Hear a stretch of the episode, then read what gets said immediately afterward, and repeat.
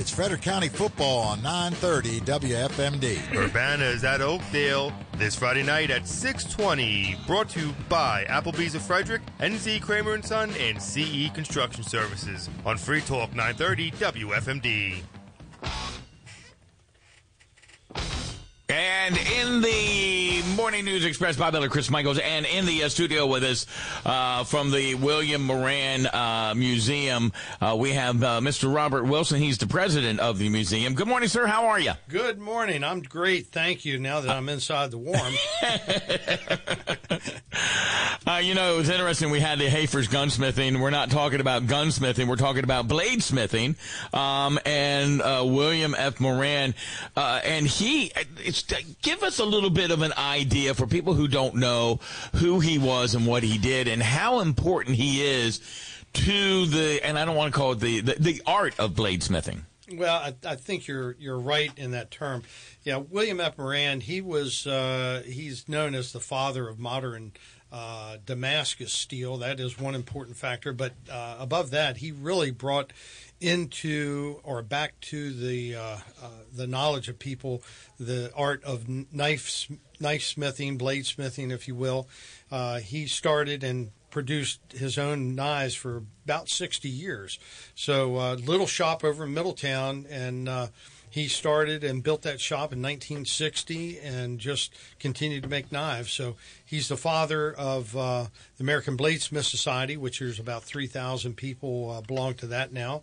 And when he passed away in 2006, uh, uh, it was decided that a museum, a foundation would be established in his name. And we started that process, became a 501c3, and uh, we started teaching other people how to make uh, make their own knives and that's what we're doing now. And we created a new new academy. It's the W.F. Moran Bladesmith and Artisan Academy. That's uh, right there next to about 100 feet from his original shop in Middletown. I, if I'm not mistaken, didn't our very own Mike Banks kind of go to one of those classes? He did. Him and Kara, they both uh, took a father and daughter uh, class, uh, introduction to knife smithing, blade smithing, and uh, did pretty well. I'm not sure I've seen the end result, but yeah, they did. Uh, I think they had a great time, and they've been a great support to us. Yeah, the end result is when you go into his office and he has something important to say, he just kind of twirls it around his finger a little bit.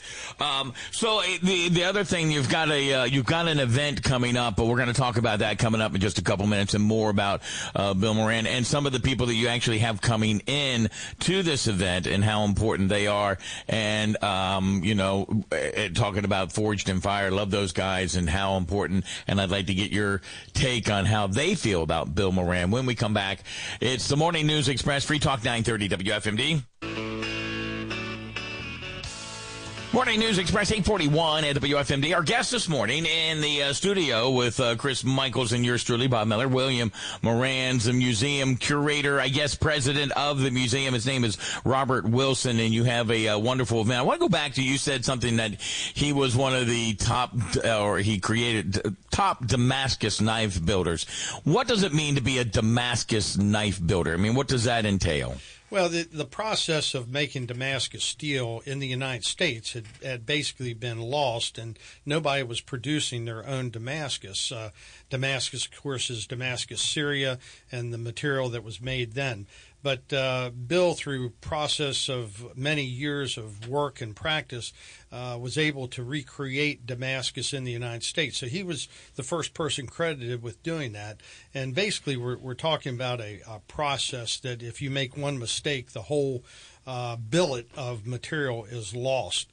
So uh, you know it was quite a quite a challenge for him to do. We often joke that we need to go behind his old shop and we'll probably find pieces uh-huh. of material that he threw out the back door when it didn't go uh, quite the way he wanted to.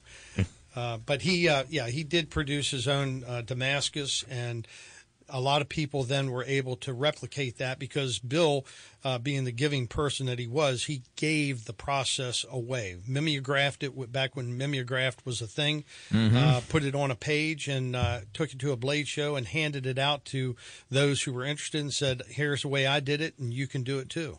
That's amazing. Is that all he did? Was there some? Did he have another uh, job at all? well, early on, of course, uh, he was born here in Frederick and was raised on a dairy farm, mm-hmm. and uh, farming was not in his uh, in his psyche, if you will. He didn't want to be a farmer, so trapping, hunting, fishing, and of course, with all that, you need a good knife. And uh, along the way, in order to support himself, he he had to do different types of uh, blacksmithing work from repairing farm implements and that type of thing. So yeah, pretty much he when he was able to go full time as a bladesmith and make his name as a as a knife maker, that's what he did. How um um how much i mean now that he's passed away i mean how much are his knives worth today it, it really varies uh, you know the knife market is a very uh, interesting thing to look at. You know what what's hot now is not necessarily uh, what was 10 years ago. So Bill's mm-hmm. knives have come and gone, but by and large, a lot of them vary according to the embellishment of the knife itself. Uh, you know, silver wire inlay is a is a big factor on some of these, whether it's Damascus um, and the the different embellishments that he put on. So, uh, we we have one knife in particular that we we place a value somewhere between fifty and sixty thousand dollars. Oh wow! Um, but the historical value is probably far more. It it it is. It really is. And we at our museum we have about 130 of his knives in our collection, and uh, to have that kind of uh, uh, thing to look at, you know, for people to examine and to see is just amazing because it does see the progression of of the knife industry. I, I, watched Forged in Fire. It's one of my favorite shows. I follow all those guys on social media. Uh, and you're going to have Jay Neilson and Dave Baker DM on your event uh, that's coming up this weekend. Um, and I know you have talked to them. I know they've been here. At least one of them has been here before. What What have they said about the importance of of uh, William Moran to the blade industry? I mean, these guys are on TV, so I guess that's why it makes them more important. But uh, their thoughts when it comes to Bill Moran. Yeah, it and it does make a, a, big difference. You know, the Forged in Fire itself has just been a, a big boon to this industry.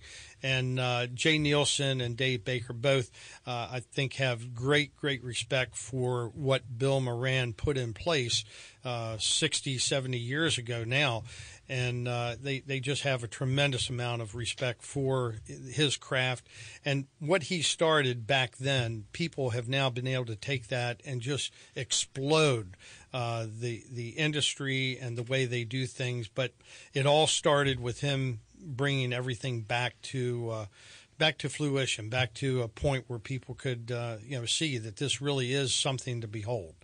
And, and the fact of, uh, you know, a lot of, at least way I see it in Forged in Fire, and I'm sure in other things, is that it's a lot of knives come from recycled material. Oh, it does. Yeah, certainly. Uh, and you got to be careful what type of material you're using. Not not all materials, as they would have you believe, is conducive to make a, a good blade. Uh, you know, a fender off a bicycle is not really what you want to be using if you're going out into the bush and using it uh, to hack down a tree. And that was one thing Bill actually believed in. No matter how good a knife looks, no matter how much silver you put into a knife, uh, no matter how much it costs, you need to be able to take it out into the uh, into the wilderness, if you will, and be able to chop a tree or skin a uh, uh you know an animal if you're out hunting or that type of thing. Yeah, I mean, hey, it's a opening muzzleloader day, right? it is. So, yeah, I saw some people out this morning. Uh, you know, had a form and function. It still has to be able to function. So, what about you, Mr. Wilson? Uh, are you a knife builder yourself? You know, th- that's the craziest thing. Uh, I, of course, I'm president of the foundation, have been for 10 years. Uh, I'm director of the W.F. Moran Bladesmith and Artisan Academy, but I have never made a knife. So Mike Banks has one over on me. um, and he'll probably never let you forget it. He won't. I, you know, I, I would love to do it. And as I've told different people, uh, it scares me to death. And they say, well, you're a big guy. How can that scare you? I said, well, I'm scared I'm going to like it too much, and that's all I'm going to want to do. Yes. So uh, right now, I'm just satisfied to uh, to oversee the operations and to make make this happen for other people that actually have the talent and the time to do it. So let's bring forward to this weekend a little bit and tell us about the event that's coming up uh, at the uh, museum. Yeah, thanks.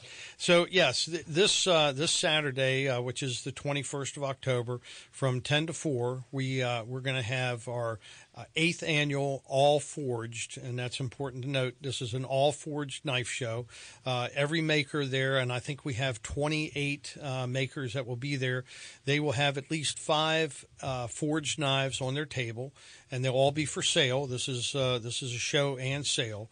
And um, all these makers also are all members of the uh, foundation. So they'll be there. And as you said uh, before, Jay Neilson and Dave Baker will both be there. They'll be there to sign autographs and to hang out. They're, they're great guys. I tell you, they're down to earth. Uh, TV has not uh, corrupted them in any way. So they're just down down to earth people. And uh, we'll be there from ten to ten to four, and we have a, a great uh, great amount of vendors that'll be there uh, selling materials, uh, either metal or wood or other other things like that. And we're going to be offering tours of our new facility as well as the museum. Uh, we have tour guides set up to do that to explain some of the operations and all the machines that we have in that that beautiful new shop. Well, I know that Jay has gone through some uh, some loss in his life. It's good to see him back out and doing things. I know I think he got injured. And Dave Baker, I, I would just have to ask him how long did he wear a, uh, a one of those vests all his life? You know, did it start when he was a teenager or not? Good question. Yeah, we'll we'll, we'll have to we'll have to pose that to him and uh, and that. So, is there a, is there a cost for this uh, event this weekend? No, there's not actually. Oh, wow. Uh, we we this is uh, this is absolutely free. Uh, we will be having uh, raffles going on all day, uh, door prizes, if you will, not really raffle, but door prizes we'll be offering. We do have an auction, uh, and it is a public auction that'll take place. Uh, all the monies that we raise will go to benefit the uh, the museum and uh, to help uh, sustain the museum and that. And as I tell people, you know, we have this beautiful building, and uh, we don't we don't owe anything on it, but we still have to keep the lights on, insurance, and and take care of the grounds and that. So. Uh, you know, it does does have a cost for that. We always a- absolutely uh, accept any donations, also, and you can become a member for a uh, a slight fee. Uh, is, do you have a website? We do. We have we have actually several websites. Uh, uh, www, of course, uh, WilliamMoranMuseum.com or BillMoranMuseum.com. And uh, right now we're in the midst of uh, doing some revamping to that. But uh, yeah, it's a good good website and it's uh, out there for anybody. You can reach me uh, anytime. My my name is uh, apparently all over the internet and every place you'd like to look it up. So uh, I won't. I Well, won't I saw it. I those. saw it on Case Search. Uh, I'm only kidding. that you know what Case Search is? I, I don't know. You Oh, case search is when you have uh, you, uh, you've been arrested, and it tells you what the what you've been arrested for. So, You'll have to let me in on that one. yeah, I'll, I'll send you the link to that one. Uh, and you're the auctioneer for the uh, for it, right? I am. Yeah, yeah. They uh, they wrangle me into that, so I've been doing that for a few years. Well, I appreciate you joining us, and uh, it is a it's it's wonderful a piece of history that probably a lot of people did not know about. That's in Middletown. I mean, I used to drive by it all the time, um, and uh, it, it's it's wonderful that you guys are keeping it alive. You're moving forward, and you're and you're bringing new people into it, like Mike Banks, like his daughter Kira, and other people who are are interested in doing something like that and using their hands and creating something that will last a lifetime. If I could just add just one little uh, final bit about this, uh, I noted that the, the name of our new facility is the W.F. Moran Bladesmith and Artisan Academy, and that was purposefully named because Bill Moran was more than just a knife maker. He was an artist in so many different ways. So the Artisan Academy part comes into play uh, as we are going to be exploring other types of uh, disciplines. It could be leather work, it could be jewelry making, uh, traditional bow making, uh, lots and lots of different things that we're developing right now. So, um, you know, people that say, oh, knives are you know not what they want to do. There are lots of other things. We have this beautiful shop to work out of, so it's all going to be there at the Artisan Academy. And it's uh, this weekend, October 21st, from uh, 9 to 5, 9 to 4. 10, 10 to 4. 10 to 4. Uh, we're right there at, uh, right in Fountaindale, if you will, just outside of Middletown, uh, 7304 Hollow Road. And I think you'll uh, you, you might have to find your way, knife your way in, so to speak, to get over to uh, Middletown and see this wonderful museum. If you don't get there this weekend, it's, it's uh, open other days of the week, right? Uh, right now, we're open by appointment only, Okay. but you can certainly call me, and uh, you know I'm happy to make arrangements uh, for a visit to the museum and the shop. Um, we we don't have staff to be open every day, but yeah, we we're trying to be open more and more all the time. Thank you, uh, Mr. Wilson, Robert Wilson, president of the William F. Moran Jr. Museum. We appreciate you spending some time with us. Thank you so much. Thank you, Bob. Thank you, Chris. Have a great day. 853 at